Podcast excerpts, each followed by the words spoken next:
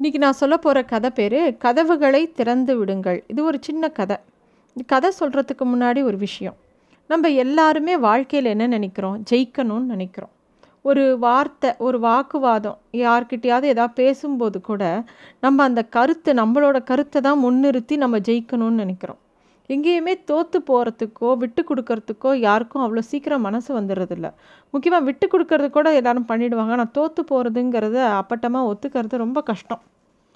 அந்த மாதிரி எல்லாருமே நம்ம ஒவ்வொருத்தரும் நம்ம ஜெயிக்கணுங்கிற போட்டியிலே இருக்கும்போது சில சமயம் சிலர் தோக்கிற நிலமை வரும். இப்போது தோற்றவங்க எப்படி ஜெயித்தவங்கக்கிட்ட இன்னொன்று தடவை பேசும்போதோ இல்லை ஒரு நட்போடு பழகும்போதோ அந்த ஒரு வருத்தம் இருக்கும் அப்படிங்கிறது எல்லாருக்கும் சைக்கலாஜிக்கலாக தெரியும். ஒரு ஊரில் ஒரு ராஜா இருந்தான். அவன் நிறையா போர் புரிஞ்சுட்டே இருந்தான். நிறையா ராஜாக்களை தோக்கடித்தான். நிறையா புரட்சியாளர்களை கைது பண்ணினான்.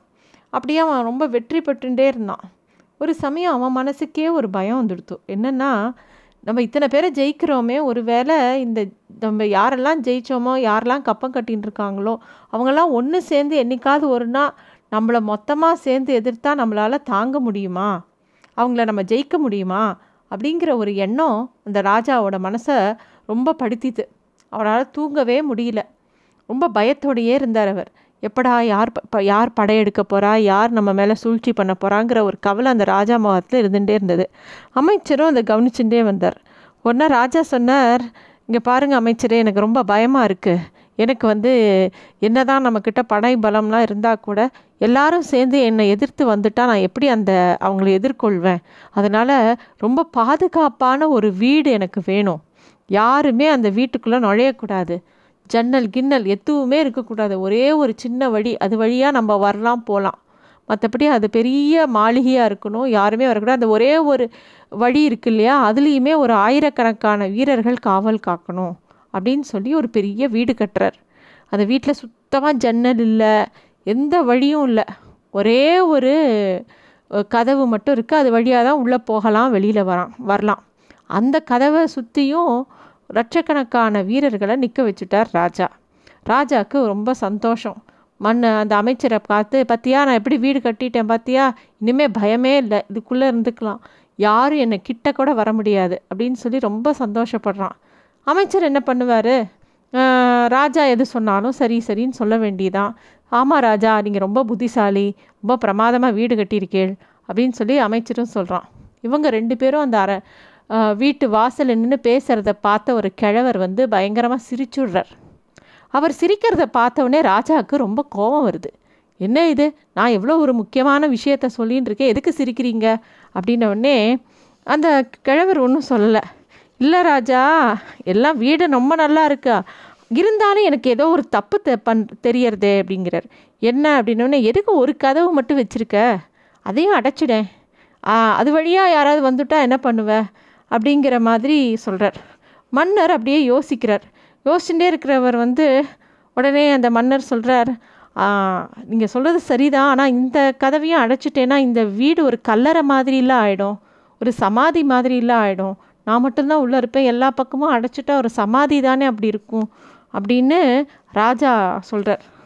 எப்போ அந்த கிழவர் சொல்கிறார், இப்போ மட்டும் எப்படி இருக்குது, இப்போ மட்டும் ஒரு ஜன்னல் கூட இல்லாத ஒரு வீடு, ஒரு வெளிச்சம் உள்ளே வராத வீடு எப்படி இருக்குது, அது ஒரு கல்லறை மாதிரி தானே அப்படின்னு அந்த கிழவர் சொல்கிறார்.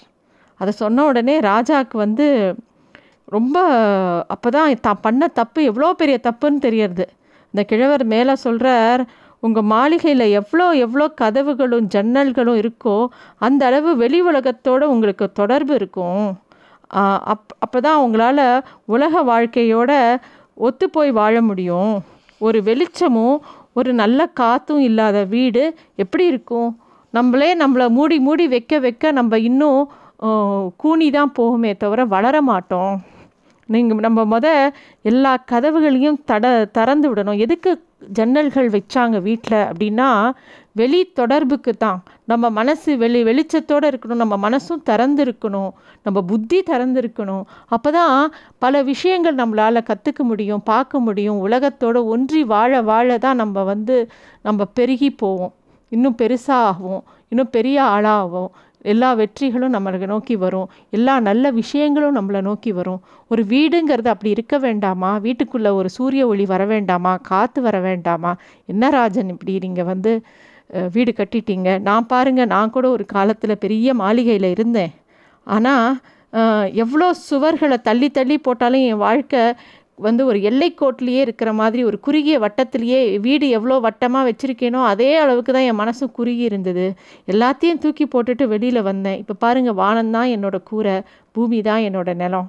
நான் வந்து ரொம்ப சுதந்திரமாக இருக்கேன், சந்தோஷமாக இருக்கேன், இந்த இயற்கையோடு ஒன்றி வாழறேன் அப்படின்னு சொல்கிறார்.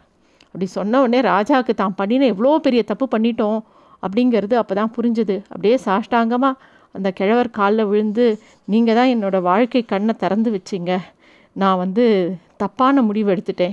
இனிமேல் எல்லா இடங்கள்லேயும் கதவுகள் போட்டு பெரிய ஜன்னல்கள் போட்டு இந்த வீடை கட்ட போகிறேன், சரி பண்ண போகிறேன். ஏன்னா எனக்கு உலகத்தோட ஒன்று வாழ தான் பிடிக்கும். எதிரிகளாக இருந்தால் கூட அவங்கக்கிட்ட இருந்து நல்ல விஷயங்களை கற்றுண்டு அவங்களுக்கும் நான் வந்து எதிரிகளை நண்பர்களை ஆக்கிக்கிறதுக்கு பார்க்குறேன் அப்படிங்கிற மாதிரி அந்த ராஜாவும் சொல்லிவிட்டு அன்னியிலிருந்து அவரோட வாழ்க்கை முறையை மாற்றி அமைச்சின்றார். இதுதான் இந்த கதை. இந்த மாதிரி கதைகளை கேட்கும்போது எந்த மாதிரி நீதிகள் நம்ம மனசில் இருக்கணும் அப்படின்னா, நம்ம வந்து இந்த இந்த காலங்களில் நிறைய விஷயங்களை மிஸ் பண்ணிடுறோம். சில ரொம்ப அழகான ஒரு வீட்டு வாசலில் இருக்கிற ஒரு பூச்செடியை கூட நம்ம உத்து பார்க்கறதில்ல. முன்னாடி காலங்களில் நிறைய போகன்வில்லா மரங்கள் இருக்கும். அந்த பூக்கள் வந்து பார்க்க அப்படியே நம்ம மனசுக்கு ஒரு ரம்யமான ஒரு ஃபீலிங் கொடுக்கும். அந்த மாதிரி எந்த ஒரு விஷயத்தையுமே உன்னிப்பாக கவனிக்காமல் எதையோ நோக்கி எதையோ பண்ணிட்டு போயிட்டே இருக்கும். ஒவ்வொரு விஷயமும் இயற்கையோடு எப்படியாவது சம்மந்தப்படுத்திகிட்டே இருக்கணும். ஒரு கடலை போய் பார்க்கறது, காலையில் சூரியனை பார்க்கறது, அந்த மாதிரி வீட்டு வாசல் ஜன்னல் எல்லாம் திறந்து வைக்கிறது. இப்போ கொசு வருதுன்னு எல்லோரும் மூடி வைக்கிறாங்க. அதெல்லாம் இருந்தால் கூட ஒரு வீட்டுக்குள்ளே ஒரு நல்ல வெளிச்சமும் காற்றும் வர வர நல்ல ஒரு பாசிட்டிவிட்டி வரும். இந்த மாதிரி கதைகள்லேருந்து நல்ல விஷயங்களை நம்ம எடுத்துக்கணும். எப்பயுமே உலகத்தோட தொடர்போட உலகத்தோட போக்கில் நம்ம வாழ கற்றுக்கணும்.